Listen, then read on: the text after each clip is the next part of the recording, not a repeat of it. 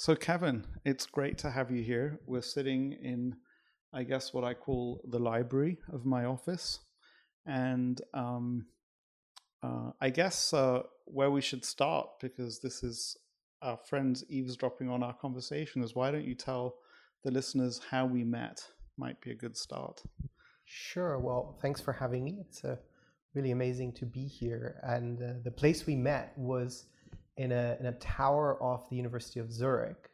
And it was at a, an event uh, where a bunch of academics, uh, one of which was me, were giving presentations on different aspects of the dark universe. And I talked about uh, supermassive black holes. And uh, I gave my presentation, and afterwards there was a, a, a, dinner where the speakers and the attendees could uh, could meet and interact, and that's where we met. And actually, we started talking about Twitter followers, and you just told me that that you you'd recently gained a whole bunch. yeah, I've gained quite a few more. I'm quite surprised at the number of Twitter followers I have, but I think that you're better than me at this point. No, I, I don't think so. And hmm. I've, I've pretty much I, have I've stopped um, doing too much active work on Twitter. Uh, it's just become so depressing to look into that part of the world. Well, um, there's another episode where I, I talk about the many things I've learned on Twitter uh, from people like Naval at mm-hmm. N-A-V-A-L. But um, uh, uh, so I'm going to start with where's most interesting for me is that uh, you were a student at Cornell University. And interestingly enough, that's somewhere that my daughter is very interested in going to. Uh, and you grew up in Switzerland and Germany. So, how did you end up at Cornell University?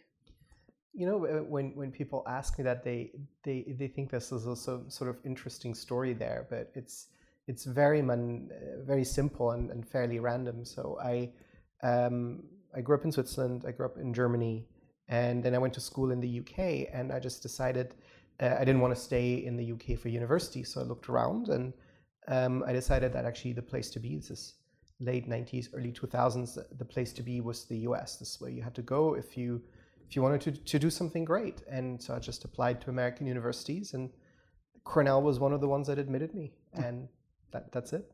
Uh, I don't know much about Cornell. It's it's got an extraordinary reputation, but it's kind of the majority of universities with extraordinary reputations are in big cities, Boston, New York, you know, or are Palo Alto is least close to San Francisco. Whereas this Cornell is really kind of feels far away to me. It's a, what a six-hour drive from New York City. Uh, tell me a little bit about the history of Cornell and what makes it such a great institution. So it's got a, actually a really interesting history. So it's very different from the traditional old New England or Ivy League universities or even places like Stanford in that it's uh, started as a land grant university. So it had a, a, public part and, and then a private part. And uh, the land grant meant that it had to be upstate New York. It couldn't be in New York City or, or, or a place like that and the, the founder of the university, a guy called Ezra Cornell, he, he chose as the university's motto that any person could find instruction in, in any field of study there. And they were very serious about that. And so Cornell actually had um, many, many firsts in terms of being open to people from different backgrounds, different religions back then also, and also teaching very practical subjects, agriculture, hospitality, engineering, not just the the, the humanities and the sciences. Yeah, it's really interesting. So, you know, I've been learning about it and I have no idea how my daughter found her way to it, but she has a strong interest in Cornell and I think that's fascinating. But so then you ended up at some point in your career at Balliol College in Oxford. And if I'm not mistaken, you you and the British Prime Minister were at Balliol. Maybe you were at, you were contemporaries. How does one end up going from Cornell to Balliol, but also tell me, I didn't know that you'd been at school in the UK. Tell me a little bit about that. Again, it, it, it it's not a particularly fascinating story. It's the uh, friend of a relative had done that, gone to school in the UK at the time, and told me about it, and I sounded like a, a good idea. I looked into it and I said, yes, this what what I want to do. Um, and then to go back to okay, how did I end up back at in, in Oxford? So when it came towards uh, graduating from university, I said I, I, wanted to do a PhD, I wanted to do a PhD in astrophysics. And in, in the US, PhDs are actually very long term projects. So five years is extremely fast. More common is six or even seven years. And then I remember that back in the UK, PhDs were funded for three years. If you took longer, I mean, you could, but that's it. You were pretty much out the door. And that sounded appealing to me, just sort of on an entrepreneurial basis, like, let's get it done. And so I applied and I got a position at Oxford. And then, uh, after handing in my PhD thesis, uh, after three years, um, I got a fellowship to stay on there for a little while. And so I was a fellow at Balliol College for about a year.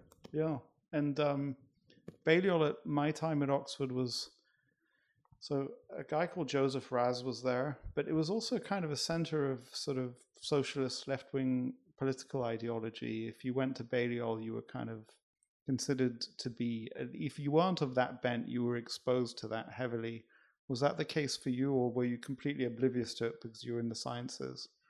I mean, I have I have to admit I, I was I was aware of it in a very general sense, but I don't think I ever got into any political discussion with anyone there because I was too interested to learn about the, their research, their science, what they were doing, and yeah. so I, I was mostly oblivious. Mostly oblivious. And so, tell us a little bit about your PhD topic, or your topic of specialization in astrophysics. Mm-hmm.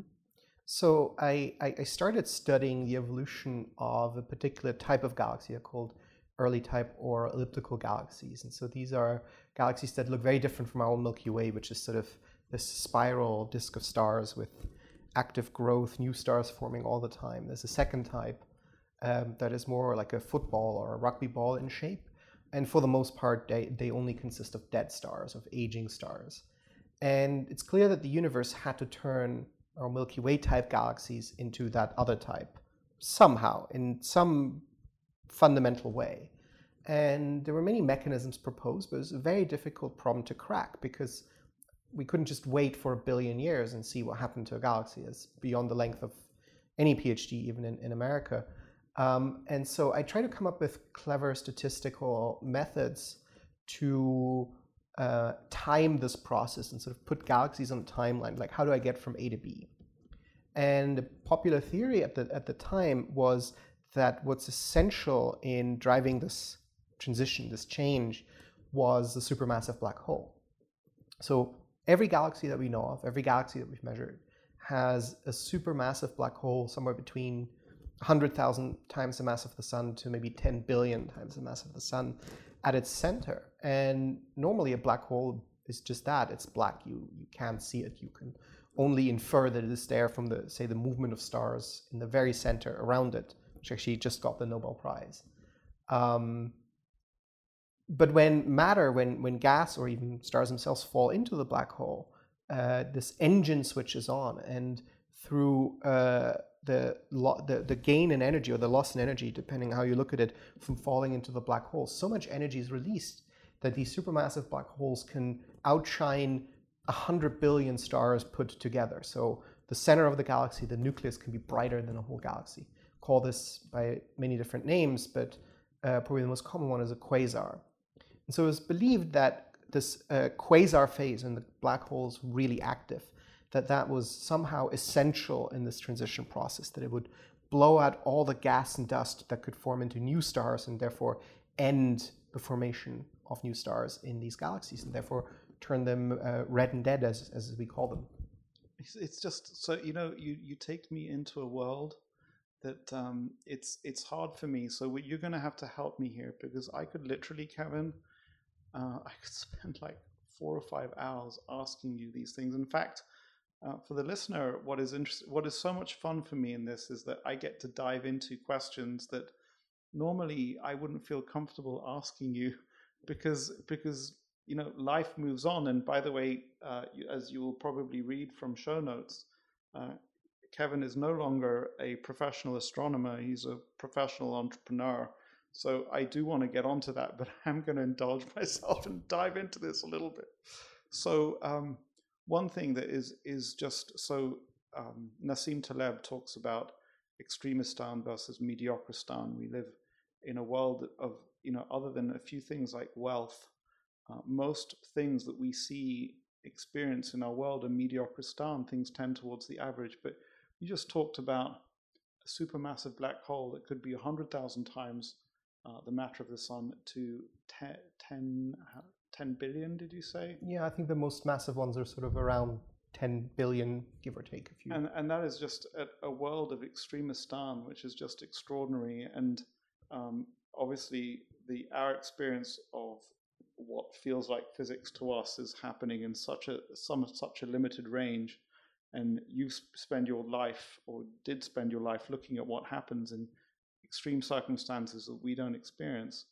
But just to our, just to sort of for my benefit and we're never going to get to a proper scientific understanding kevin and i don't have any notes. Kevin could write stuff up on boards and charts but so as matter falls into the black hole it releases energy. Mm-hmm. It releases energy because its potential energy is declining as it goes into the hole. Essentially, yeah, its potential energy is converted into something else. And uh, basically, what happens, uh, because there's also the question of angular momentum. So the material forms like a disk of material around right. the black hole. Not, not dissimilar to watching water go down a drain. Mm-hmm. And then the material in this disk um, has some friction against itself and so all this potential energy is essentially used converted to, to heat to convert it to heat and it gets so hot that it can uh, glow uh, much uh, hotter actually even than a star okay so there's there's processes which turn it into a circulating disk which is gradually or maybe um, rapidly being pulled in and um, so it's not quite the same as a meteorite going through the earth's atmosphere but one could think in an analogous way part of what's being generated is just heat energy through friction. Mm-hmm. And we know that there's that famous photograph that was published recently of a black hole, and what you see is a kind of a halo, mm-hmm. and that is effectively what you're talking about. Now, inside the halo is dark, so that's inside the event horizon. Is that right? So it's not even inside the horizon because the horizon itself you also can't see because right. it's already the point of no return. Yeah. But but when we look at that that mm-hmm. famous photograph, um, is the part that's dark? Can we assume that that's inside the event horizon, and what we're seeing around the edges is the edge of the event horizon? So it's not necessarily specifically the edge; it's the closest material that is around that those particular right. black holes. So it, it could be. It, uh, I don't know the exact numbers, but I think it's very close to the event horizon, but it's not exactly at it. So I have a, a question that's bothered me for a long time. Is you know I read popular science from time to time. Actually, the one that I like the most is New Scientist. Believe it or not, it's just easy for me. Uh, even though a lot of it, I'm sure, gets you angry because it's written by people who perhaps don't understand the science well enough. But so I've read about Hawking radiation, and I can understand that if you have um, across the event horizon you could have uh, a particle, and the particle might, for quantum reasons, might be probabilistically on one side or the other of the event horizon. And if uh, energy from the particle is sucked into the event horizon, then there's something that might happen on the other side. Is that the same? So that that is Hawking radiation, if I understood correctly. Mm-hmm. Uh, but I guess that what you're talking about is is matter that's further out from the event horizon that is just heating up massively because of what we described the frictional effects of falling into the black hole effectively. Yeah, so so Hawking radiation is, is a, an extremely slow phenomenon, and actually, we we've never seen Hawking radiation. It's a it's a theoretical idea.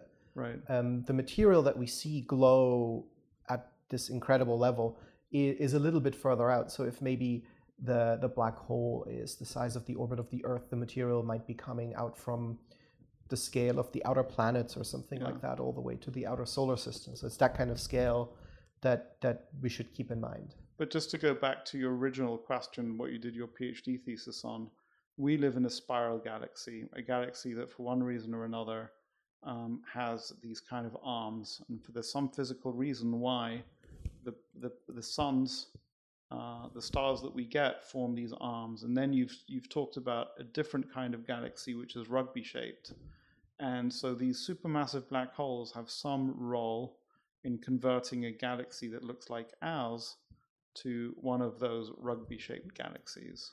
So we can we can paint a scenario of the most likely way this happens, and I think this is not a settled question even even today. But um, the story would look something like this. So the nearest big galaxy to us is the Andromeda Galaxy, which actually on a really dark night you can see with your own eye. It's uh, another spiral galaxy. It's actually more massive. It's bigger than the Milky Way, and it's the only galaxy that's heading towards us. And we know that in the next couple billion years, the Milky Way and the Andromeda Galaxy they will collide and merge. So when you have two galaxies colliding and merging, you can disturb the orbits of all these stars that previously were in a nice spiral disk shape, and you get this unordered fuzzy ball of stars. So that we would call um, an early type or elliptical galaxy.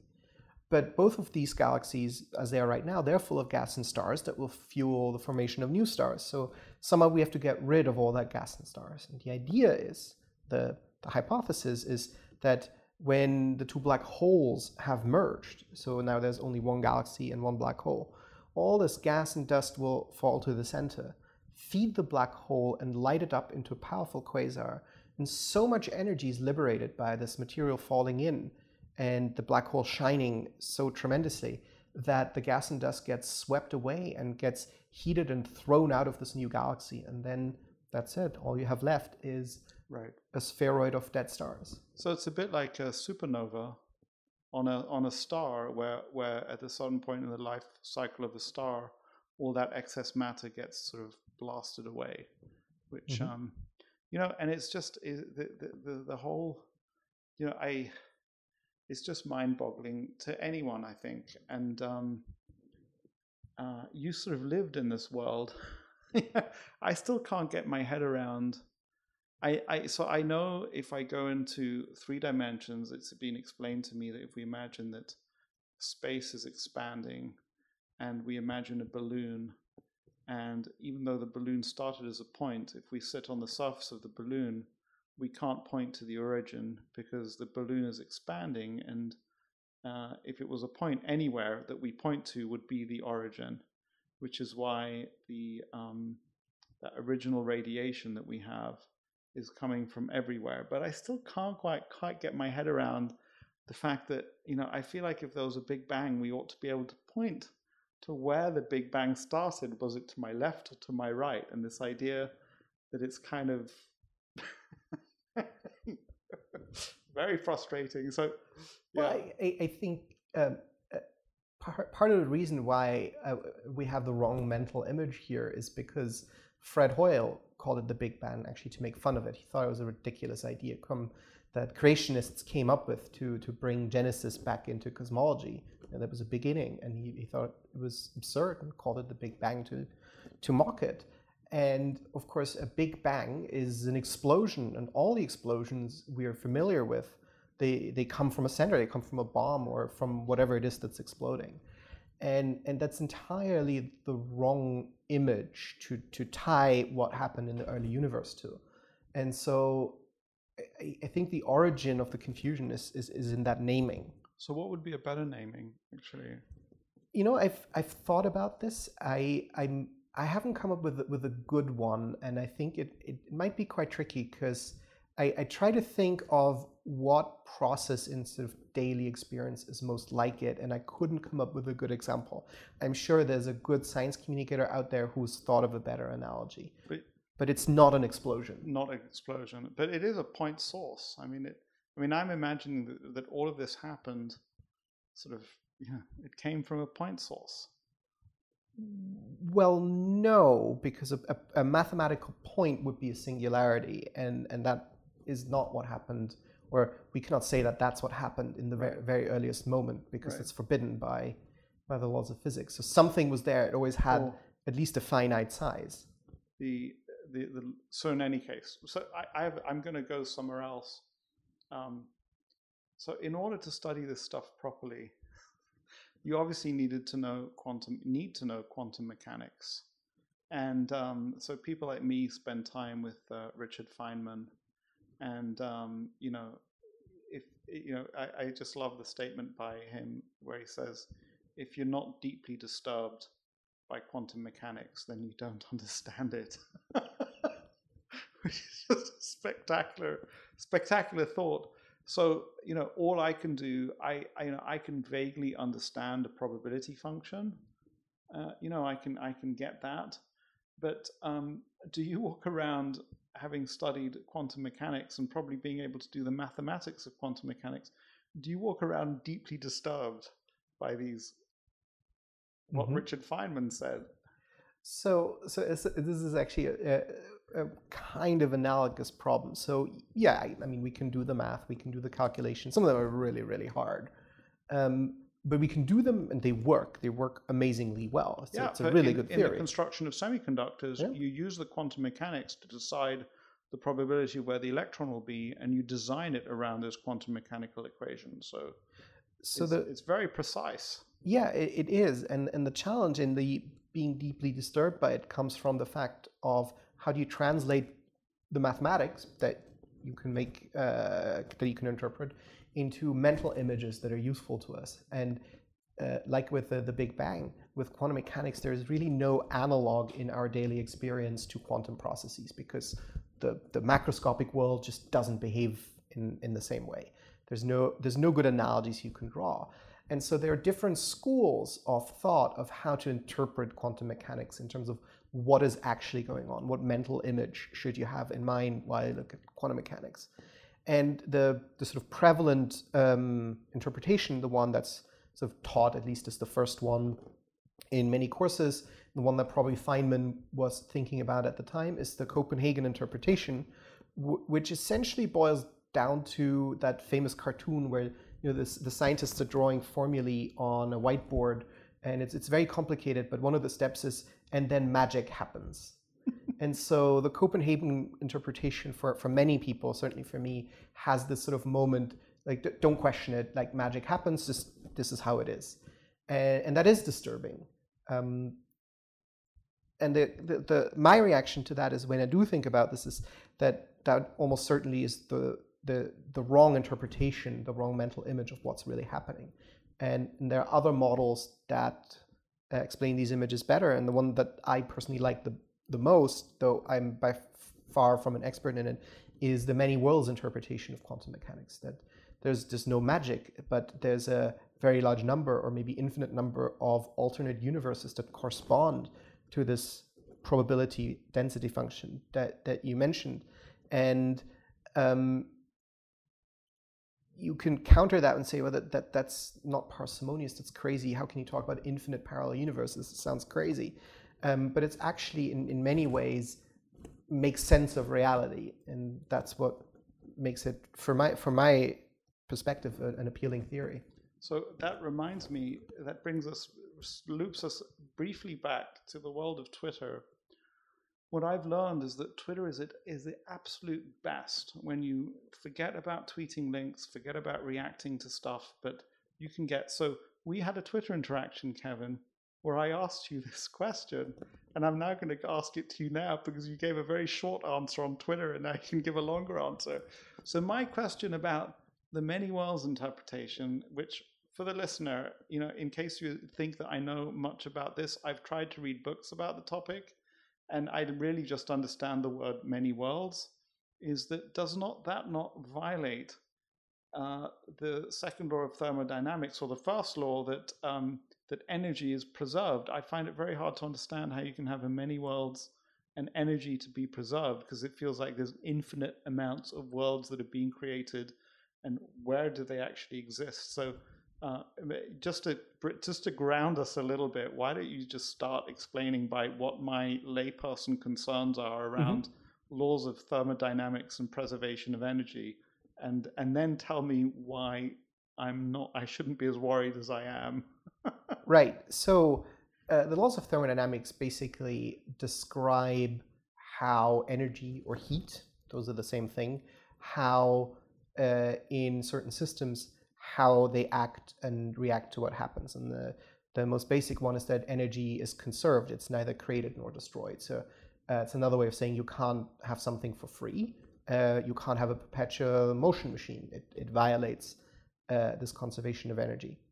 Um, and the second law of thermodynamics is that uh, entropy always increases. And entropy is similar to the everyday concept of disorder or or, or chaos. So these are also loaded words, so we have to be, be careful here. But basically, the idea is that you you can uh, uh, you can put your milk in the coffee, but you cannot reverse that because the entropy has increased because the two liquids have now uh, in, merged, have, have mixed, and undoing that would take a lot more energy than simply pouring the milk in. I want to interject here because there's something that I just want to help the listener with in case you're thinking this. So, uh, the entropy goes up in the universe, but there are small areas of the universe where entropy goes down, where order is created. So we live in a world where we see an enormous amount of order. What we need to understand is that, that we are being irradiated by the sun. We're kind of in a very specific part of the universe where, in many cases, order is being created, but that is not true of the vast majority of the universe. Again, it's this anthropomorphic anthropomorphic view in which our personal experience does not correspond to the yes. reality. So entropy is going up, even though in when when you see a child grow up to be an adult, in that particular place, en- entropy is going down. But continue. So you've actually just answered your own question, which is that there's a, a clause that's almost always left out in uh, when people object based on thermodynamics, which is that these things apply to a closed system. So the Earth is not a closed system um, energetically, because as you said, the sun is irradiating us, and radiation also can escape, right? The, the Earth gives off heat. So um, both conservation, uh, so the, the increase in entropy that, that always increases, that is only true in a closed system uh, thermodynamically. The, the first question about conserving energy, again, um, applies only in, in, a, in a system that is well described in, in this sort of closed sense because the moment you have the sun pumping in energy and you call the earth your system it's no longer conserved. Actually, it increases over time. Um, and so when we talk about these parallel universes that in some sense exist or ha- have a reality, these are not part of your closed system. They're not part of your nice experimental box where these laws apply. They're not meant to apply to situations like that. Um, another way to maybe approach the problem is to think about what conservation of energy uh, really means, its origin is essentially, as a conservation law, is an origin of symmetry. Like all conservation laws, whether it be energy or momentum or, or whatever, these correspond to symmetries. And if a system that you're describing doesn't have that symmetry, then you don't have the conservation law. Or you don't have the complete description. Yes. Yeah. Um, you know, I, I, I think I understand what the Copenhagen interpretation is, and you know, I, I guess I just want to. This is this is dangerous because we could spend hours on this. So at some point, through your eyebrows or something, we're going to move on to more um, worldly topics, if you like. But um, you know, is the cat alive or dead? so in the Copen, and, yeah, in the Copenhagen interpretation, it, the answer is it's both. And, and that's just such a deeply unsatisfactory answer that the more the more you probe it, the less sense it makes. And and there's a there's an idea that I I try to get my head around, but but there are people, and there's there's a lot of there's there's quite a bit of quackery going on around quantum mechanics and the observer, and this idea of um, consciousness mm-hmm. and the observer, because because the the observer, at least in the Copenhagen interpretation, is so important. And they've done these experiments that I can't remember, but I just remember reading about them, where, and you know, they try to separate: is it is it the observation machinery? Is it the mind of the observer? What is it that causes the collapse in the probability density function of whatever it is that you're trying to look at? Mm-hmm. Um, so again, I, I think the, the origin of a lot of the confusion is terminology because we call it the observer. But of course, what the physicists meant by observer was not conscious human being or conscious living creature. What they meant is measurement device like a photon interacting with the system. So the moment the photon has to interact with the system, it has to give you uh, a reaction one way or the other, and that that's the, the act of measurement. That's the act of observing. It, it ne- was never meant to refer to there being a, a mind behind that. Yeah. So, so you know, we're not going to solve it here, but I'm going to dive into something else that has been bothering me, and I again, I've been reading about it in New Scientist, but um, and and I don't even want to start. I'm not going to go here into uh, quantum computing because what I learned from my last attempt is that you know I more or less understand what a logic gate is, and it's amazing to see how logic gates work. And what I understand from the quantum computing world is that you know there are different kinds of logic that apply. So you're not going to construct the same uh, circuitry, if you like, for a quantum computer. But um, you know, we've all read now in popular articles about this idea of entanglement, and I understand that. Uh, the, well, I, I, I understand that um, it's not like you know two entangled particles which are now a real distance away. It's not that measuring one causes the other. It's that they're they, they've shown through statistics that, it, that it's just that it's the collapse. It's uh, so so it's not like information is moving across the distance between the two instantaneously, but but I still am just so bothered by how um, how these things can be related across non-quantum distances in a quantum way. I mean, it's even to me with limited understanding that is very disturbing. I, I mean, I, I agree. It is. I think I, I I felt disturbed by this as well, and I felt less disturbed the moment I looked at it from the many worlds perspective, which is that there are universes uh, where, where it's one way and a universe where it's the other way, and uh, and and you eventually resolve that, and it, it was never different. So um, I, I feel like a lot of the, the disturbance that, that you feel, that I feel, is due to us having an incomplete or bad, dis- you know, human scale description of what's happening. But so I, I, I have this idea with, and, and I have to move on in a minute because I don't know, the listener will get bored. But um, I have this idea that you, we can't constantly be splitting into yet another universe with a whole new set of books on the wall and a whole you know many mm-hmm. infinite mm-hmm. versions of Kevin and infinite versions of Guy. So what does that really mean? I mean, that seems to be seems like matter multiplying out of all proportion. So what does it actually mean? I mean, it's so the, this is this is a reasonable critique, and it's basically saying the uh, you know, in physicists speak, the theory is not parsimonious. So it's it's essentially uh, it's very wasteful in trying to explain uh, nature. And I think the the I mean I don't want to speak for the many worlds proponents because I am somebody who, who likes the theory, but I'm not some somebody putting it forward. I, I would put it like this: um, it, it's a perfectly uh, consistent outcome of the theory. Like if if you look the if you look at the world this way, none of the math is wrong. None of the things that you do are wrong. And so I think what they would say is that um, you may think it's not parsimonious, but it is actually a, a consequence of a theory. Um, where are the other worlds? The worlds that didn't have the one. So we go into one of the parallel universes. Where are the other ones? Where to you know, point to it? Damn it! I know. Yes. Um, I, I, there are some questions that uh, I think may never have the kind of satisfactory answer that we want. And I think um, I'm, I'm, reminded of a, a, quote that's been ascribed to various famous scientists, famous physicists, which is that the universe is under no obligation to make sense. Only graduate students are. yeah, that's uh, that's exactly right. So I'm going to dive into another topic of great um, confusion and difficulty for me because so I'm 54 years old uh, you know, I realize that, uh, you know, it's like I really do ask myself the question at some point, I'm through more than half of my life, I will leave the universe and I, I or I as a conscious being will cease to exist. And then the question is, for just my pleasure or my satisfaction, what do I want to have understood?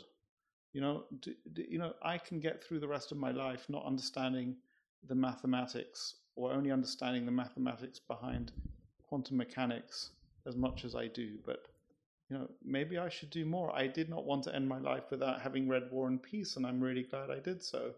Uh, and I'm really glad I didn't end my life as ended before, you know, various things like that. So Um, so if we go to um, string theory, so here's so again, this is a place where people who are really good at mathematics and what my sense, the sense that I get in the world of physics is that the guys who do string theory have got one up on many of the physicists and that their mathematics is extraordinarily good.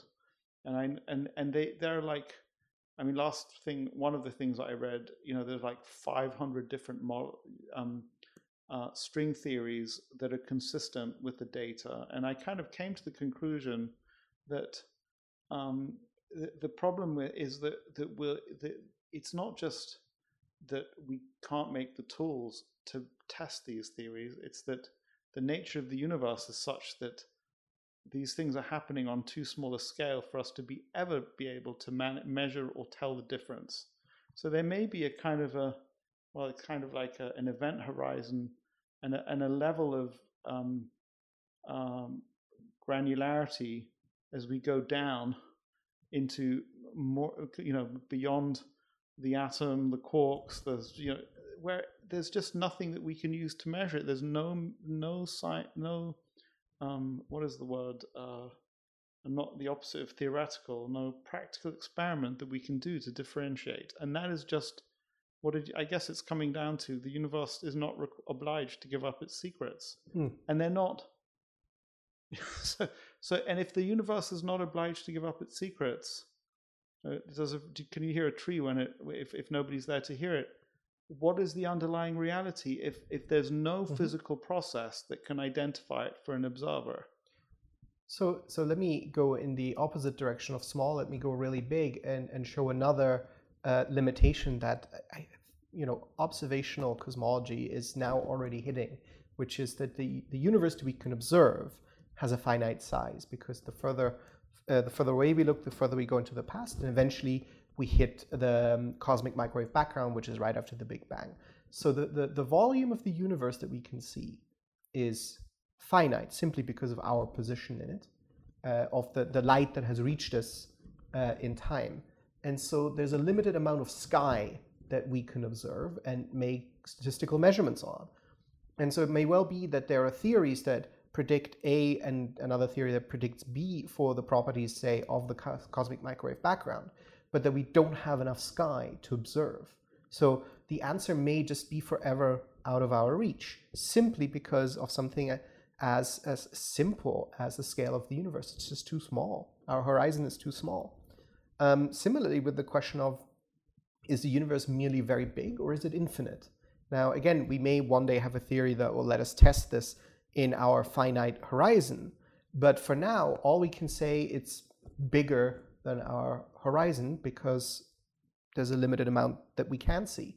It may well be that the universe is finite in size. We just can't tell. It's beyond what we can see and what we can ever see. It's just, you know, I, I, I, I'm just living with these issues every now and then when I read something or now sitting with you. But, you know, it's funny because what's coming to mind is that um, I, I, when I was a student, I it was a statistic that was regularly cited that one of the highest suicide rates was for mathematicians at Cambridge because of, I don't know why, but it was a challenging math course, and um, I'm just surprised that there isn't a higher suicide rate for physicists because because it, it's just because because um, you know we we have we we've grown up in our world in our enlightenment world that knowledge progresses knowledge mass marches forward. And knowledge in all sorts of ways is progressing but what we're talking about here is a demonstrable limit to the progress of knowledge. Um, and and you know on the on the on the small scale and on the big scale where it's just like we cannot know. End of story that it's almost like you're getting to a place where it's provable that we cannot know, you know, and that's disturbing. so I, I, I, I, take it the I take a different position. It's essentially um, what's proposed by by David Deutsch, which is that uh, whatever is allowed by the laws of nature um, will eventually be possible and will be done. And I think we we have no idea yet where the limits of that are and we're so far away from from uh, from being constrained by what the laws of nature allow us to do that for our lifetime and probably for the lifetimes of a lot of generations coming after us it's actually a very optimistic perspective. It's optimistic from the perspective of universities phd students plenty of work to do. But even if we just come up against a wall where we say there's something we'd like to know but it's provable that this is a wall for us, even though we know that there is likely to be something on the other side of it. Even though there's plenty on our side of the wall to still discover and learn about, but we just know that we can't go through that part of the wall is um, is is I mean yes, plenty to discover, but we we found a wall, you know. So I think the uh, I'll take issue with the word provable because it's provable according to what we know about reality right now, what we believe the fundamental laws of nature are. We know that what we have right now is not a complete description of reality. So, what may appear to be an insurmountable obstacle right now may not be once we've reached a deeper level of understanding. Yeah, and so you are open to that. Absolutely. Um, yeah. Yeah. Uh, somewhere, um, but we don't have to go into it. When you, when you were talking about the limits of knowledge on the small, the limits of knowledge on the big, I kind of came up with, or the thought came up with Gödel's impossibility theorem. But um, just to, so let's leave that aside. Uh, there's just so many places we could dive into. Because another place that I would have loved to have di- dove, dived into is this idea of symmetry and this incredible. And again, what I'm doing here, Kevin, for your interest, is that you've got a layperson who's curious who's struggling in his spare time to get some level of insight and understanding and i'm trying to grapple with things i don't really understand but but i realize that there is a so there's a book that i have at home called physics from symmetry and it turns out that so many of the rules of physics at least according to the introduction to the book which is as far as not just as far as i got but as far as i could understand because then it gets very quickly into things that I, for all sorts of reasons, can't understand. But, but they're kind of like derivable from simple symmetrical, well, the laws of symmetry, in that you know you can't have more than one object occupying one space, or um, you know a thing has if a thing goes around 360 degrees, it's turned upon itself, and um, and that's just. Uh, an amazing thought for me. It's just a fascinating thought. I'm not sure why I'm saying this, but I don't know if there's a response. I, I, think it is probably one of the most amazing insights into physics and laws of nature that anyone's ever had. So this is uh, Noether's law, which is basically saying that conservation laws correspond to symmetry. And another way to say the same thing is to say that our dynamic understanding, our math- mathematical uh, description of reality, like equations of motion, whatever, that they are that they correspond to geometry that those two things are deeply fundamentally linked in some way that they're the same thing. Yeah and that that kind of points to a sort of deep structure of reality which is the sort of like the place where i think that mathematicians maybe have a step up on physicists in that although you know uh, I, I, I'm I'm kind of hesitating because where my mind is going is I want to dive into the monster set with you, but you know I'm a I'm living and walking proof that a that a, an ignoramus can ask more questions than any wise person can answer. And um, I, I understand symmetry. If you take a square, you can turn it by 90 degrees, and it still looks like a square. And you know, and then I know that there the monster set with all its I don't know how many elements is a set is a symmetry set similar to that simple concept of a square. Exactly how that works, I've no idea but I'm not going to go into it because we're going to be diving into many things. So tell me from, uh, and so what fr- from that to deciding to leave. Well, we didn't even get into. I, I um, I feel like we should talk about Zooniverse and Universe, um, this sort of pop citizen science project. But before we go there, why don't you explain to me what what would make somebody like you, who's living in the world that we've just been occupying a little bit, uh, to leave that world and what it feels like? What are the considerations? What made you decide to leave that world? So the the considerations uh, again, uh, kind of like all, all my previous life choices. I think it was partially random and partially just the obvious thing to do. So um, uh, based on my experience of using technology in, in research, I uh, with my co-founder actually we, we planned to to start a company to work on this project anyway. And it happened that at the time um, my my institute my research institute was having significant trouble and I said rather than than deal with all of this and, and, and move I don't know back to the US or, or whatever I will run this company. And then said I'm dedicating myself to that and I find that is just as intellectually rewarding uh, as as everything I've done before. So um, we'll get into Modulos, but um, tell me about citizen science. What mm. got you involved in citizen science, and how does that fit into a more kind of academic viewpoint of the world?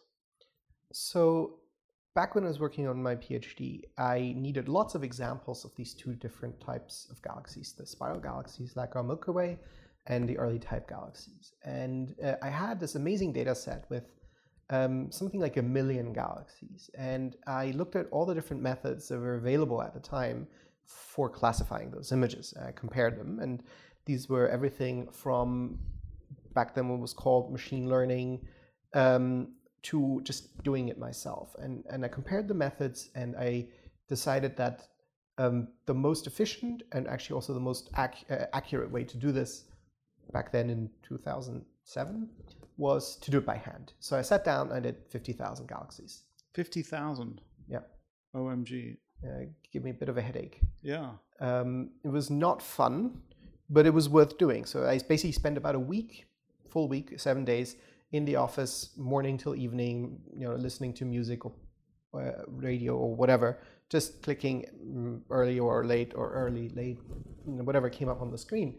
And, and, when I was done with that, I, I, I did 50,000, That's sort of my experimental limit on how much a grad student will do. Um, I, I went and analyzed the data with that, and, and we could get some really cool results. And I realized it would be useful to do the whole million, but I'm not going to do it. It's, uh, it's just too much. And so we, we thought about this actually in a, in a, in a pub in Oxford and said, like, why don't, why don't we just put this on the internet and see if maybe there's some amateur astronomers out there who would be interested in classifying some galaxies.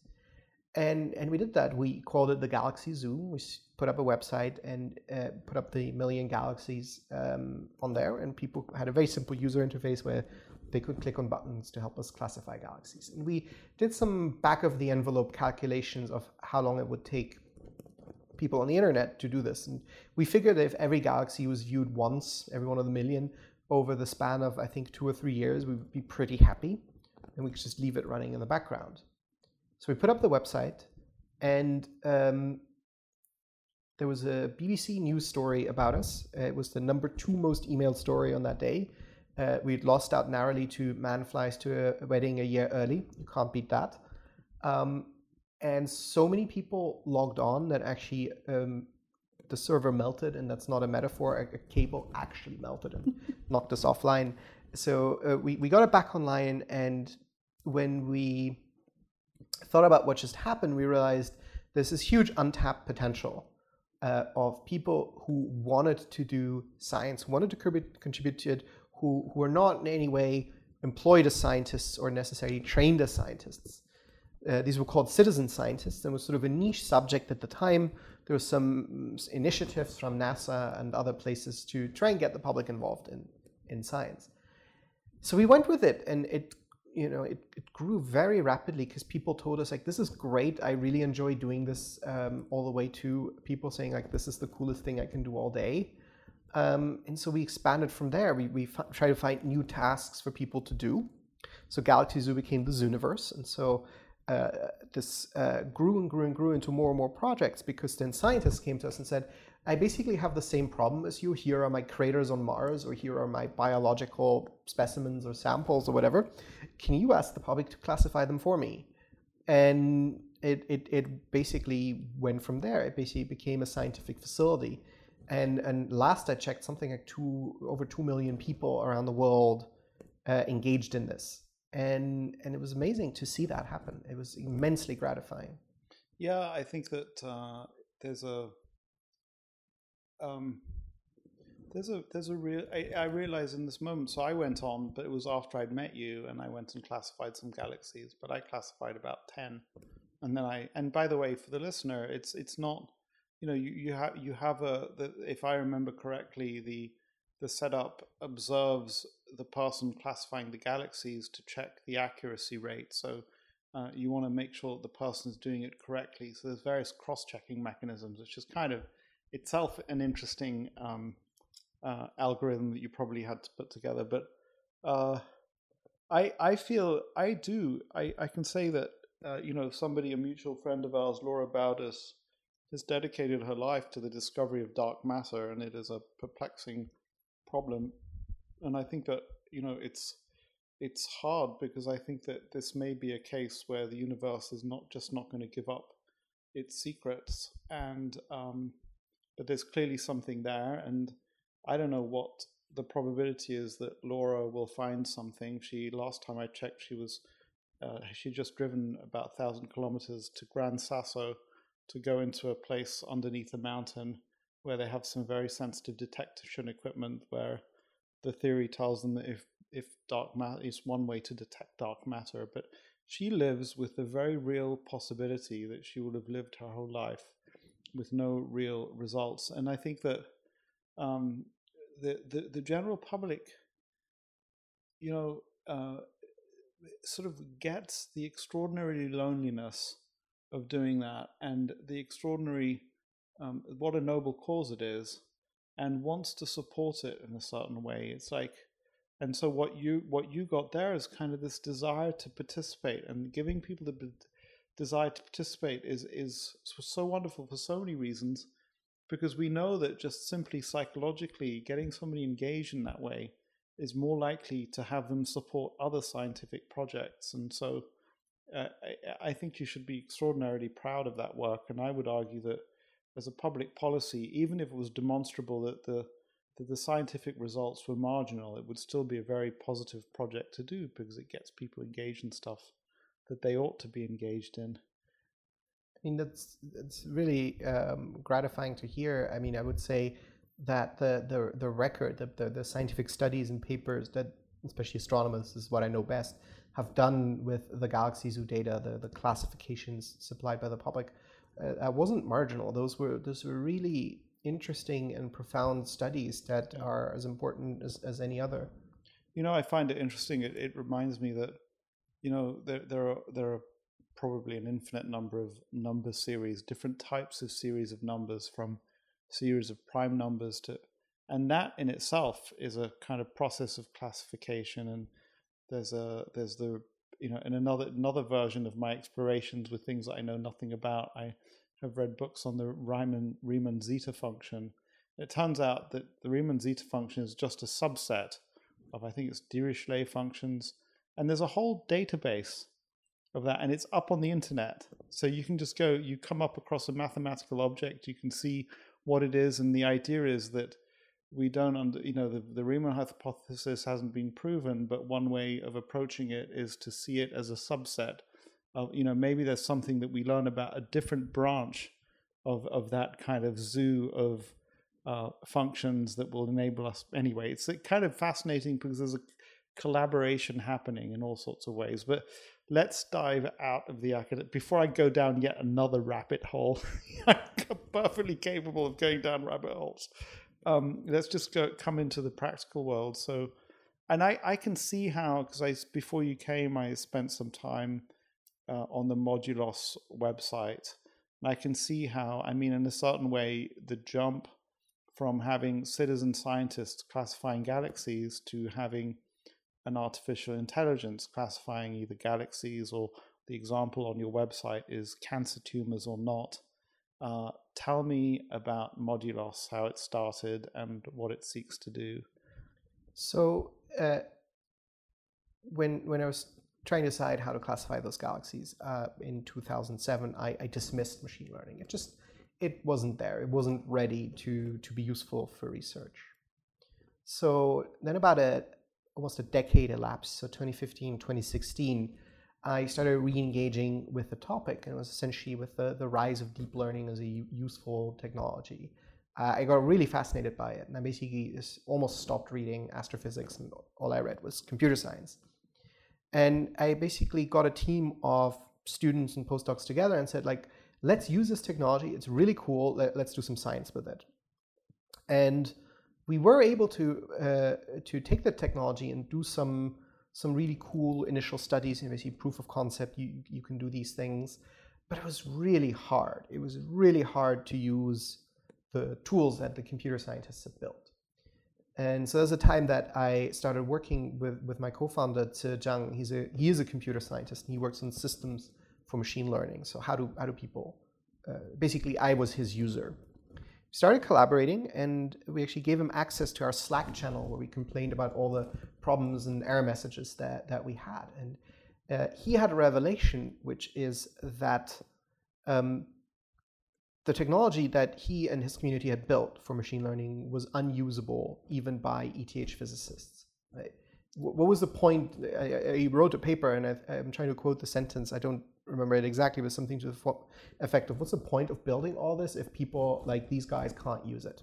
And just to step, take a step back to make sure that we're on the same page. So we're talking about image recognition and classification, um, galaxies or tumors. We're, we're talking about basically any machine learning task. So image classification is one of them, but it could be just dealing with numbers, it could be dealing with time series. We also did these experiments with uh, generative models where we basically try to um, use machine learning systems being trained to, to run these thought experiments. So one paper that I thought was, was extremely cool that, that we published, um, uh, we used a technology that had been developed by Facebook and others to try and learn what does it mean for a human face to age. So you would train this neural network with uh, human faces and you would tell them this person is 18, this person is 56.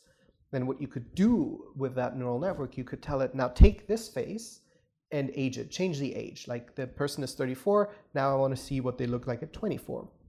And it could do this actually even back then with remarkable fidelity. And so we said, okay, uh, aging or de-aging faces is cool for Facebook. What will we do with this?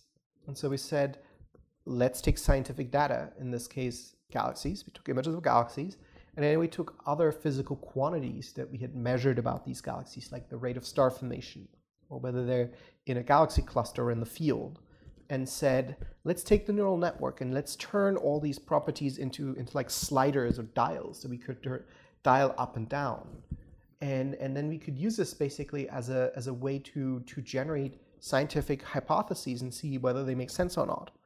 And we thought this was extremely powerful. And yeah, but so hang on, you talked about you so you introduced so uh, machine learning. Again, it's you know think of me and machine learning a bit like me in quantum mechanics. You know, there's kind of like a very mm-hmm. limited real understanding there. Then you brought in neural networks, and again, there's a limited understanding there.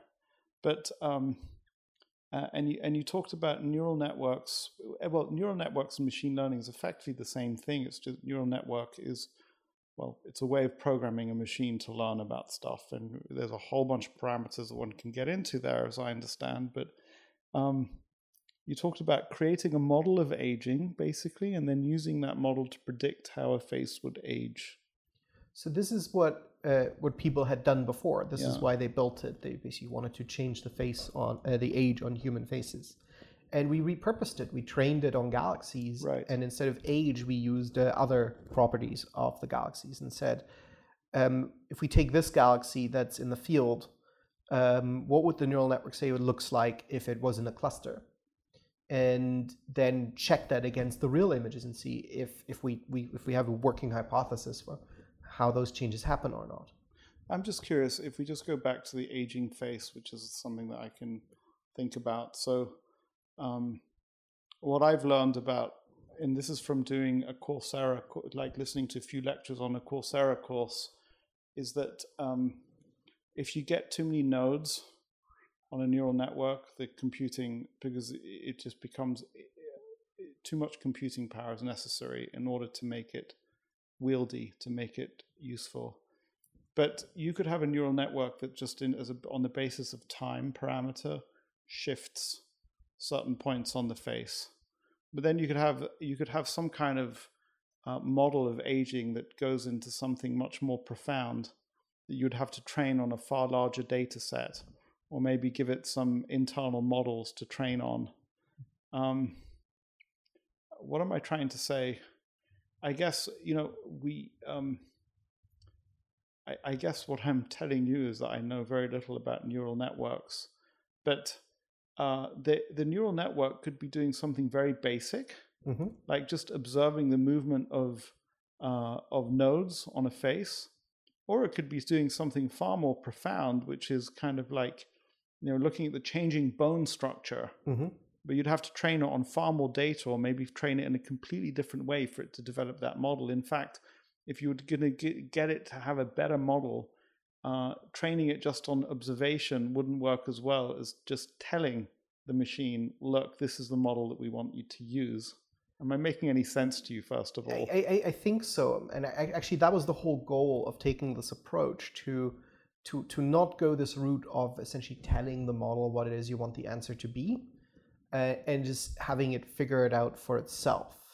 To, to do it without our biases and preconceptions right. Uh, built in. Which is the idea of machine learning and neural networks. Yes. And, and it's, but it's hard it's it's hard both as you said you, you need the right data it's hard computationally and and it's hard to build and control these systems and know whether they behave as you think they do or not so um, in any case he your friend has a um, a program is there a name to the program no so this is the, the the challenge we had there is no single program for this there's a bunch of frameworks. This is like programming languages in which you can just build these systems. At least that was the case at the time.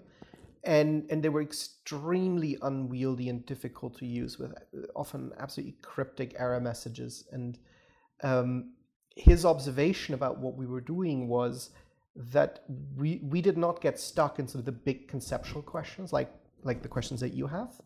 We were getting stuck with silly technical issues. Like? error messages that made no sense to us that we Googled and tried to figure out. And uh, uh, his reaction to that was, why are we building all these systems if smart people like those physicists right. can't even use them? And and sorry for somebody who's not uh, neither a physicist nor a mathematician nor a computer scientist. When he's building these systems, what what um, you know, I guess I have to ask what programming language is he using? What computer systems is he using? What are the mm-hmm. inputs? What are the outputs? So the uh, there's a sort of list of common machine learning frameworks that people use. Um, there's, for example, this TensorFlow. There are I've heard of TensorFlow, PyTorch, right? Things like that. Then uh, things on top of it, like uh, Keras, which is sort of a, a, higher level of abstraction. So it's uh, simpler to use, but it's still um, it's powerful, but it's unwieldy to use. And so um, his his his reaction was that um, machine learning was at a point where other parts of computer technology were a long time ago. So the analogy we came up with was uh, it's a bit like data storage systems. So 30, uh, 40, 50 years ago, if you wanted to store some data, if you're a bank or an insurance or a research institute, um, you could build a data storage system. It was really hard. You got a bunch of really smart people, you paid them a lot of money, and they built these custom systems with their deep knowledge of statistics and mathematics. Um, and every time you wanted a new operation, like move, merge columns or something, they had to spend time and, and effort um, making sure that those operations could be done safely. And then computer scientists looked at this and said, "This, this, all this effort is, uh, is, is wasted. Like this should be easier to do." And so they invented the database. So now, if if you want to store some data, you, you don't think about statistics and mathematics. You download a free or paid version of the software and you run it. And you just implicitly trust that the underlying operations, the, the math and the, uh, the statistics, that that's done correctly. That you can just read the, um, the manual and learn what the, the syntax is, and then you run your operations. Right. And we decided that we had to do the same thing for machine learning. Right. And so you and, and maybe another way to think about it is that you're um, if uh, if um, if the tools like PyTorch and TensorFlow are kind of like the reptilian brain, you need a kind of a, a, a, sort of a neocortex floating on top of it to interface to the real world, which will use all of those things. And we see that happening. I mean, I, I, I guess, you know, if we just think of what um, Bill Gates did with Windows, I mean, I remember the first computers I used just had a command prompt. And then, you know, and it was actually really surprising because it was like, at first I remember people saying, well, who needs this stupid visual stuff? I can just clack away at a command prompt. And, you know, it's amazing when I stop and think, I was writing about it yesterday. Um, uh, Lotus 123 Excel, early version of Excel and VisiCalc, didn't use a mouse. You just mm-hmm. had the slash key. The slash key was the most important key, slash command key. And and I remember Excel coming along thinking, this is kind of it's not very you know it's like just like leave me alone with the mouse i just want to be on the keyboard. But now you know it's pretty normal to work with excel and visicalc and lotus 123 are non-existent. So in a certain way you're kind of constructing that layer. Is that the right way to think about it? Yeah that, that that's exactly the the approach we're taking that we we should when you when you, people tell you today that they're using machine learning in in in, their work be it research or, or whatever they'll tell you it's like oh i i built this type of deep learning system and i used this framework and and i experimented with the layers and the dropout and and it's like this handcrafted piece of of intellectual pursuit that may be beautiful but um, you have no idea if it's actually uh, optimal and you have you, you spent maybe five or six months building this this artifact um, and you still don't necessarily know whether it's actually going to solve your problem. Yeah. and we want to move away from even needing people to do that to somebody who says like i know my data i know my problem i know my subject i know what's right and wrong. All i care about in this case is a forecast or a prediction or whatever. I actually don't care what kind of neural network is underneath it. I care that it's good. I care that it has the performance that I need. Right. Um, it you know obviously the obvious one obvious analogy is uh, the famous case of Mr. Levi who who during the gold rush realized that everybody wanted genes, and I actually and so he supplied genes, uh, genes as in J E A N S, not G E N E S.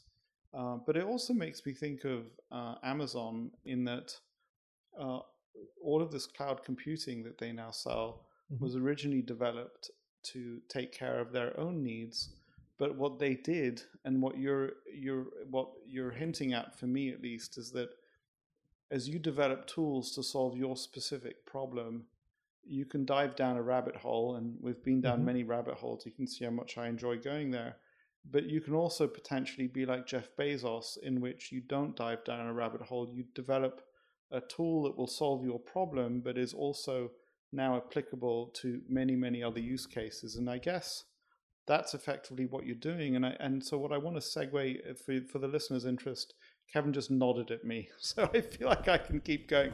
Fi- I finally said something that Kevin can agree with and made sense to him, and he's been politely as I've been meandering around, you know, um, uh, tensors and uh, string theory, he's like doing his best to politely try and understand what I'm saying.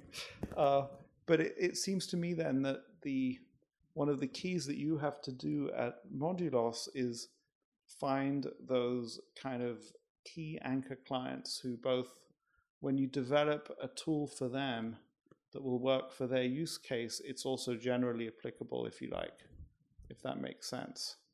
That I completely agree. So we we basically are building the tool that we wish had when we were trying to do science um, to to do it rapidly, to try out things, to build things, to see what works, and to to to do it automatically.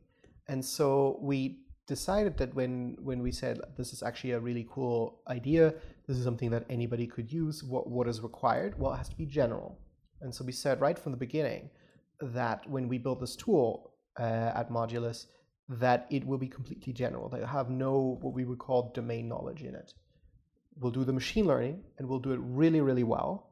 And then all the expertise that goes around the use case, this comes from the user. And so we thought about how do we prompt the user to give us that information and to to translate it into constraints or machine learning language so that um, they can impose their view of their own subject in such a way um, that they control the situation.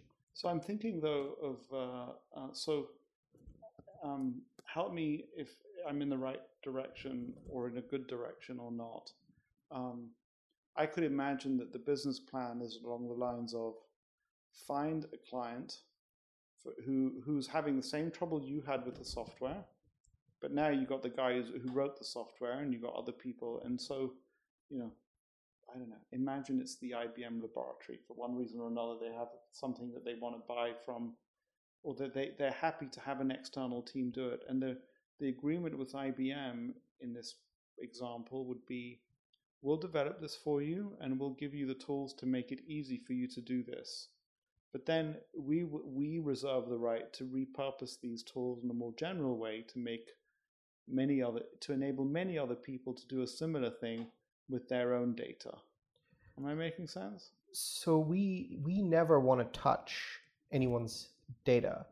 Uh, if somebody has a use case that requires us to add a new type of machine learning model or a, a model that anyway has a general applicability, we will simply add it if that's what it takes to to win that person as a customer. Um, but the data never comes to our system. We never train on customers' data and then re- repurpose that. Yeah. Uh, it's really important to us that that that we don't do that. That um, the customer's data or the user's data stays with the user, including in a secure environment, if that's what it takes. Right. But the tools, yes, the tools that, that that kind of these. So I'm thinking of you know I'm thinking of the guy who went down a rabbit hole and developed some very very specific solutions to his particular use mm-hmm. case of TensorFlow or Pi, PyTorch, yes. Keras. But then you're sort of thinking of okay, how do I create a tool that solves this problem, but I now can take to other places and you can use it there as well? So we, we want to generalize even stronger and, and i would make the argument in many cases that this person who built this exquisite intellectual construct of a, of a model um, that they're trying to do something that is, is something that actually we as humans shouldn't do. So if you think about some huge neural network with uh, dozens of layers and different types of connections uh, this is basically a model that has hundreds of parameters that you can tweak and so this is the equivalent of saying is like, I know that if I tweak this one of the 700 parameters and then this one and then this one, that I get better performance. That's actually not something that humans can do. It's a 700 dimensional object. That's um, in statistics, that's called overspecified. Yeah. Yeah. So instead of trusting that expert to do that slowly by hand, we completely automate it so that the computer automatically, with a search algorithm, optimizes that structure the structure of the neural network. Yeah. In terms of the number of nodes and the number of layers. Whatever it is. And, and potentially the, the way those layers respond to each mm-hmm. other. Including also if it's not a neural network, if it's a different type of model, that the same logic applies, right? Because so you might be trying to solve a problem and you think, based on your experience or your biases, that a neural network is the best solution here. What if it's not? Have you tried all the others? Have you done so systematically? And so, you know, we, are diving into, I, I feel, technical knowledge that, um, you know, I could spend two years studying and still not pretend. Well, maybe in this case, I have a better likelihood of doing that than understanding string theory, but but neither are particularly good.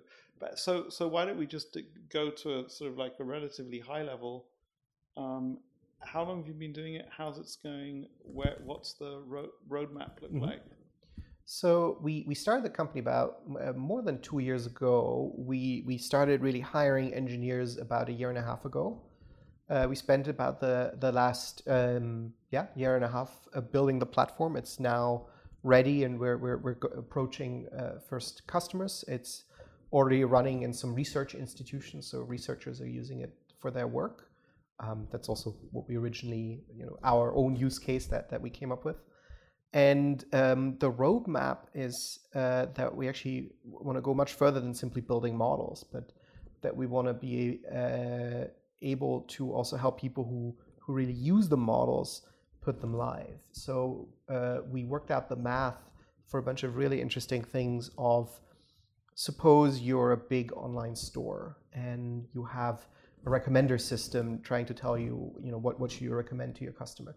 Your revenue really depends on it. Like each tick of performance is, is really valuable to you. You're not going to experiment live saying, here's a new model that our, our development team came up with. Let's just see what happens. Um, we're trying to come up with a system so that all these models are being generated by, by our platform then are systematically checked in a, in a sensible way whether or not it's safe to put them online. And similarly, if the, the, the, the data flow changes, if the user behavior changes or whatever it is, that you get prompts saying, look, the model that you thought was good probably isn't anymore, you should, you should switch. That we go not just uh, into this, uh, this uh, DevOps mode for, for machine learning. So, um, you know, um, I, I, as you were talking, I was sort of it, it's it's fascinating to me how you know well as the universe expands there's so much to explore within the cracks so to speak and there's so much so i where i want to go with this is uh, to something super current for today um, the algorithms behind tiktok mm-hmm. so i was explaining to david whom you just met that uh, my rule with tiktok is like computer games on my work PC, I figured out 20 years ago that I couldn't even have chess because I'd pull up some chess and two hours later I'm deep into some game with somebody. It's not going to work very well for me if I want mm-hmm. to get real work done. TikTok, I will open it, look at it because I want to check out what my children are seeing, and then I'll delete it again because it's so extraordinarily addictive. And I read Ben Thompson. Um, he has a website called Stratechery, fantastic website. He talks about how you know every single other social media platform has got some version of tagging going on um, in which you know it's words and tags around pictures but it's not analyzing videos and pictures in and of themselves and the algorithm behind tiktok is that it'll analyze your view your viewing time where you stop watching an image and it will analyze features in the image and I presume there's some pretty extraordinary machine learning going on in there. Um,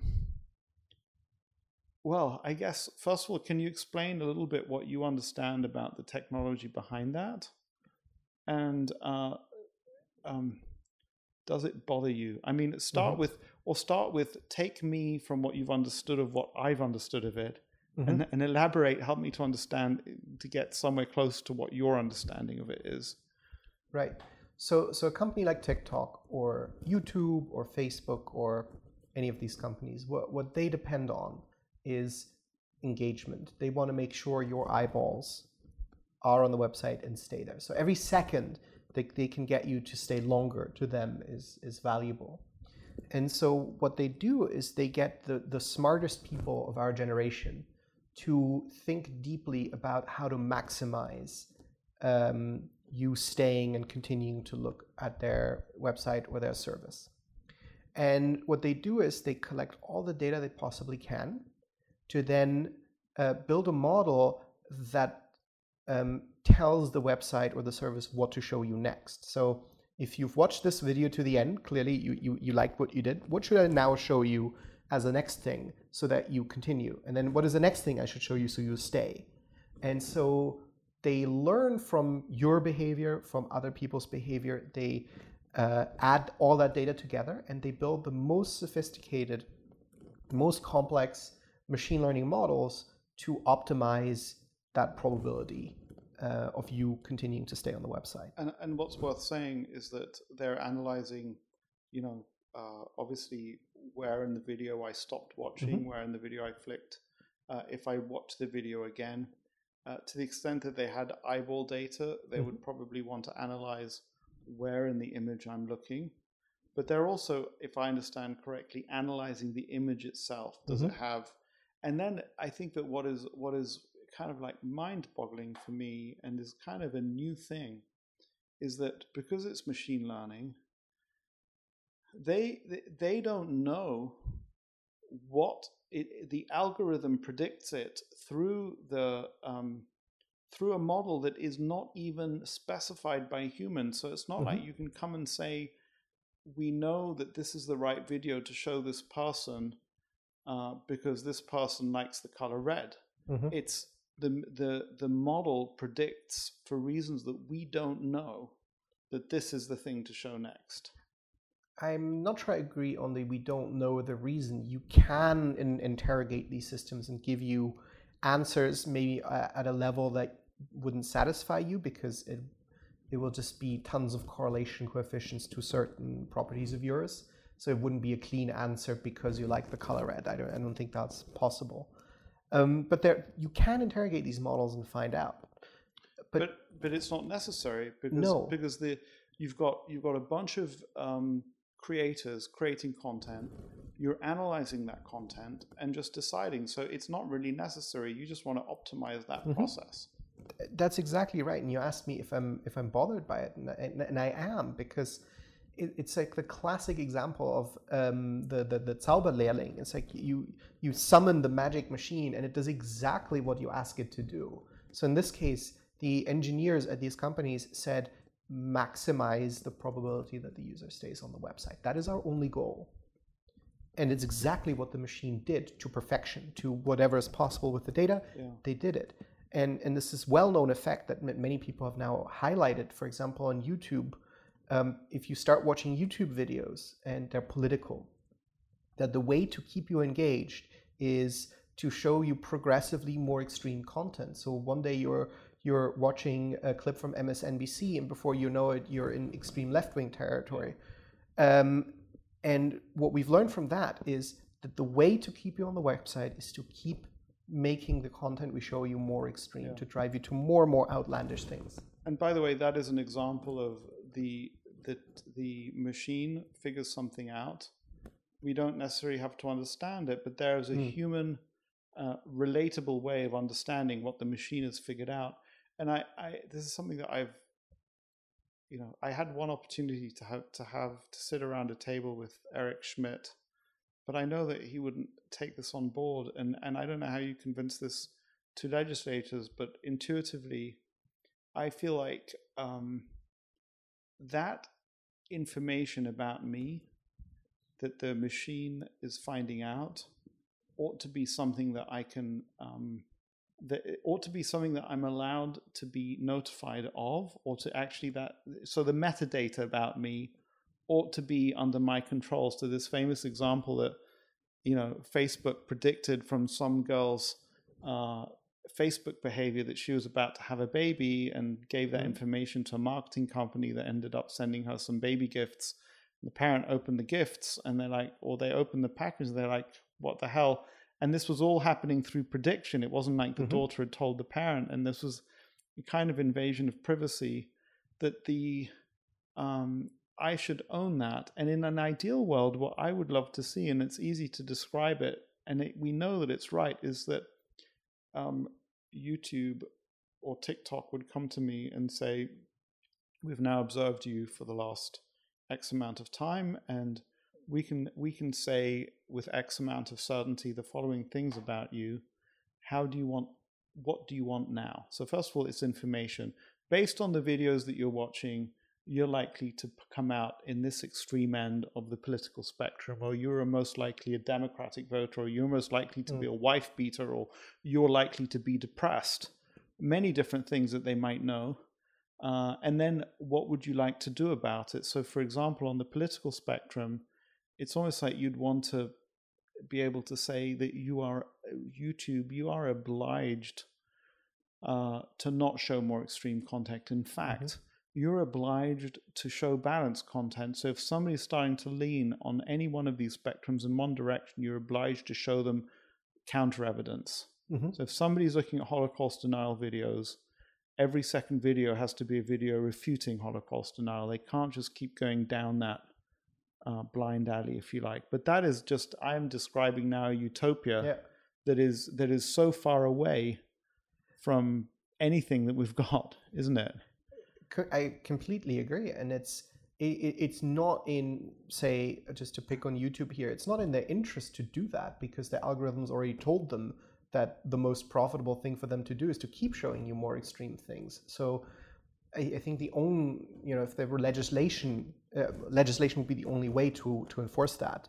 The machine has told YouTube exactly what uh, what they asked them to, which is what is the most profitable thing for yeah. us to do. I mean, this it, it's so strange because this gets way beyond. Um, you know, this is not about Google becoming a more valuable company. This is actually about what we're doing with our mm-hmm. civilization. And to take a simple, you know, just to go to relate it back to me, um, I don't want the cookie jar within reach. I want it on the top shelf where I have to climb on a stool to get it. I don't want, you know, just uh, internet chess mm-hmm. on my computer because I'll end up playing three hours of internet chess. Uh, um, we don't. We have to. It's a public policy thing. We just. We. I don't. I don't know what we're going to do because it's scary. it, it is, and it's basically what, what. What's scariest to me about it is that some people are now clearly able to build systems that are so good, uh, so good at catching our attention and wasting it on what is profitable for them, that it, it throws up really fundamental questions about are, are we in control of our, our lives, our opinions, our views? And the, all of this is done in companies. It's not done in universities. So we have no idea what's effective, what works, what doesn't.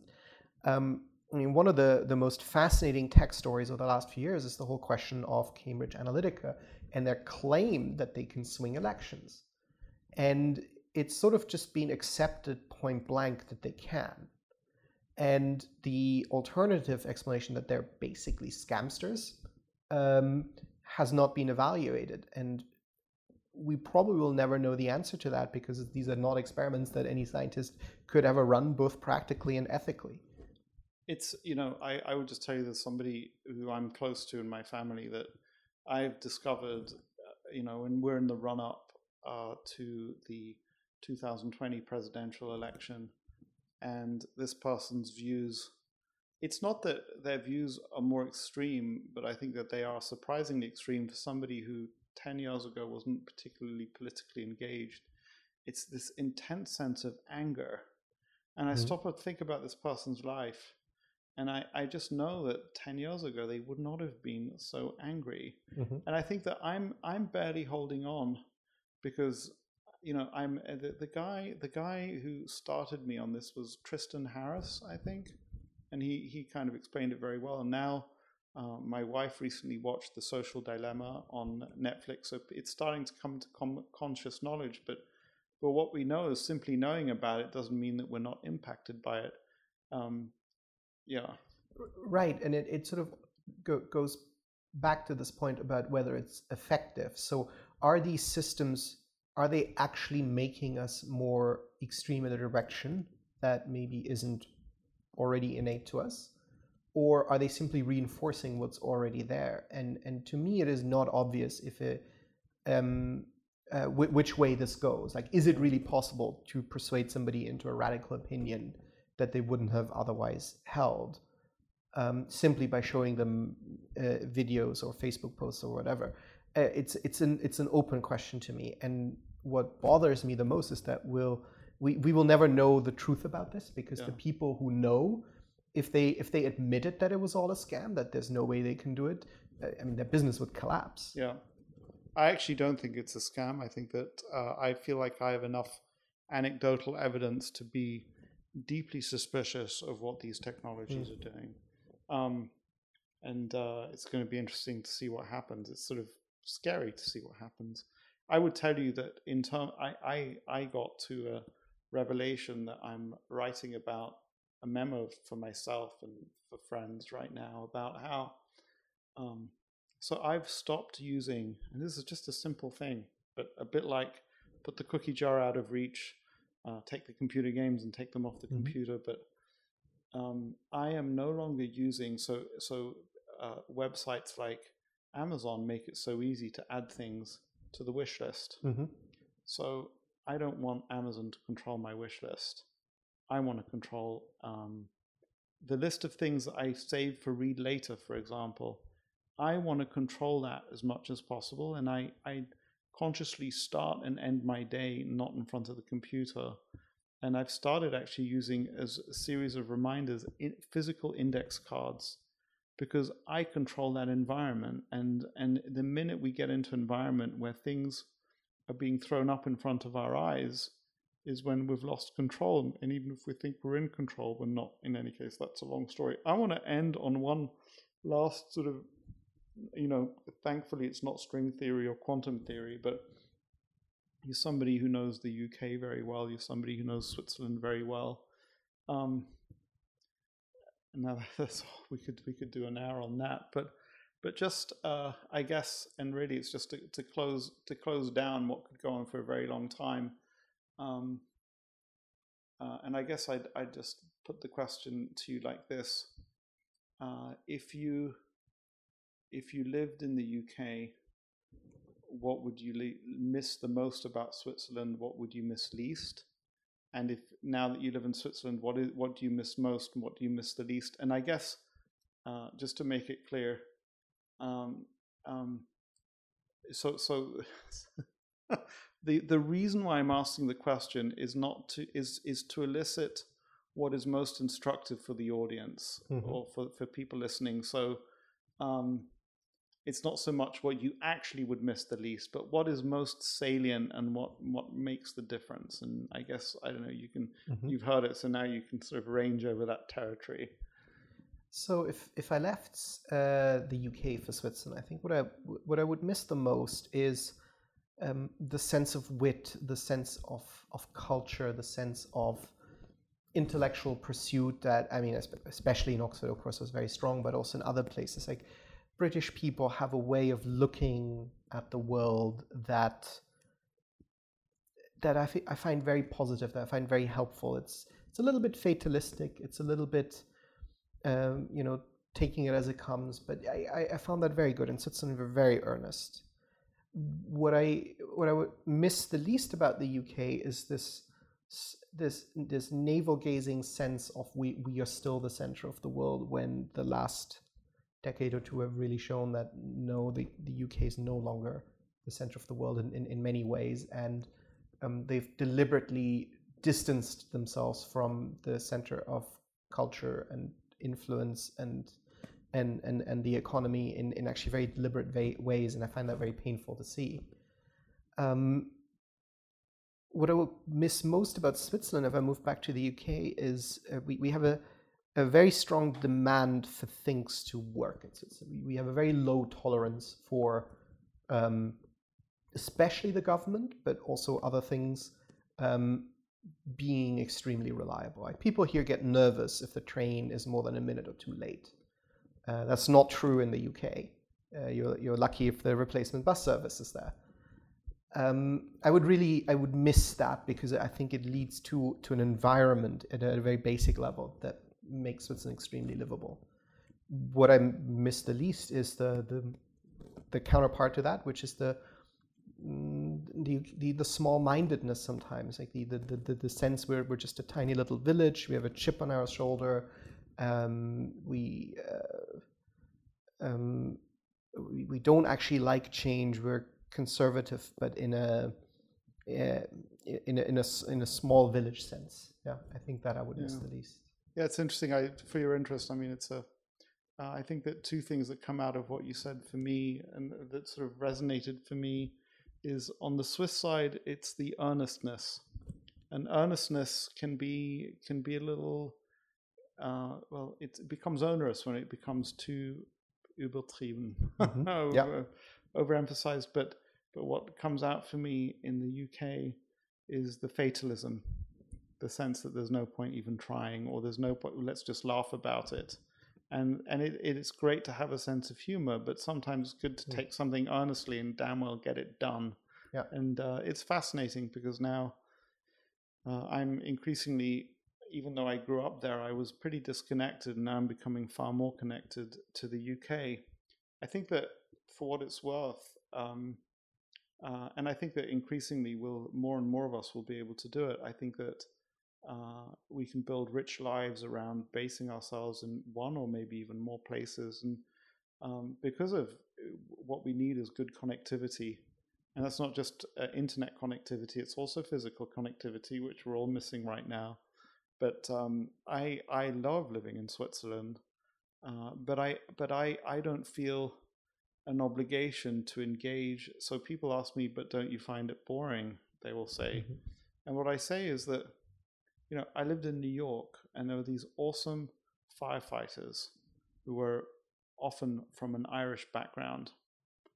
I'm really glad that they were there, but you know, I didn't have to engage with them. And for example, around Zurich University and ETH, there are some extraordinary people who who live. You know, we might physically be present in Switzerland, but we we don't actually live in Switzerland. We live in kind of a global community, and I think it, what a difficulty for me when I spend time in the UK is I feel to having to engage with all the negatives of the UK. When I'm here in Switzerland, I don't feel any obligation to engage with the negatives of Switzerland. Um, so I'm going to share one last word, and then I'm going to give you a kind of a, a last word. I think that uh, it would be too far to say that it's a tragedy, but I think that uh, the United States and the United Kingdom are both colonial cultures or exporters of culture and I think that they often they are so busy exporting culture and their way of doing things, and the world has eagerly taken on many aspects of what the United States and the United Kingdom have done. The United States and the United Kingdom are not so good at looking inwards and fixing what is wrong. Uh, by contrast, Switzerland has been superlative, I think, at looking inwards and saying, you know, fix your own house before you try and fix somebody else's house. There are so many things that work so well here and it is just remarkable to me that you can travel, you can fly an hour and a half to the UK. And so many solutions that would be applicable in the UK, for example, from Switzerland, they have no interest because they're hmm. so busy exporting stuff. And by the way, the Swiss mindset is the same. It's like the Swiss will solve problems all the way up to their border. And beyond their border, by and large, don't take responsibility for understandable reasons and that that is just it's not a tragedy but it's something i would love to find a way to fix if i could. Because i think the world would benefit so much from swiss wisdom that it doesn't. But that's my last word. It's it's a real pleasure. I'll give you a last kind of monologue to to say anything that you want to say to whoever decides to listen to this i mean ranging I, discussion. I, I think this was a, a really interesting conversation because it it, it meandered in, in very, very different areas. But I think uh, um, I'm trying to see if there's a, a, a, general theme, and, and if there is one, it's this that you you you can look at all these different problems, all these different uh, questions, and you can lead yourself easily astray if you're if you're not on the, the right level of abstraction of the problem. If you go too much into detail, you, you, you don't see it. If you if you zoom too far out, you, you don't see it. And so, what, what I will try to keep in mind um, as a consequence is to really, in every conversation, every problem, um, to make sure I try to be on the right level of it. That's interesting. And I'll just share with you that this, for me, has been a wonderful indulgence because I rarely get to talk to minds like yours. And I really get to, and, and it's just a wonderful pleasure for me. And I would tell you that I don't feel like I have the right to take your time to indulge, meander all over the place. But I actually wanted to use this podcast as an opportunity to indulge and actually explore many things that otherwise we wouldn't have. So thank you. Thank you, Kevin, for joining me. Thank you for having me.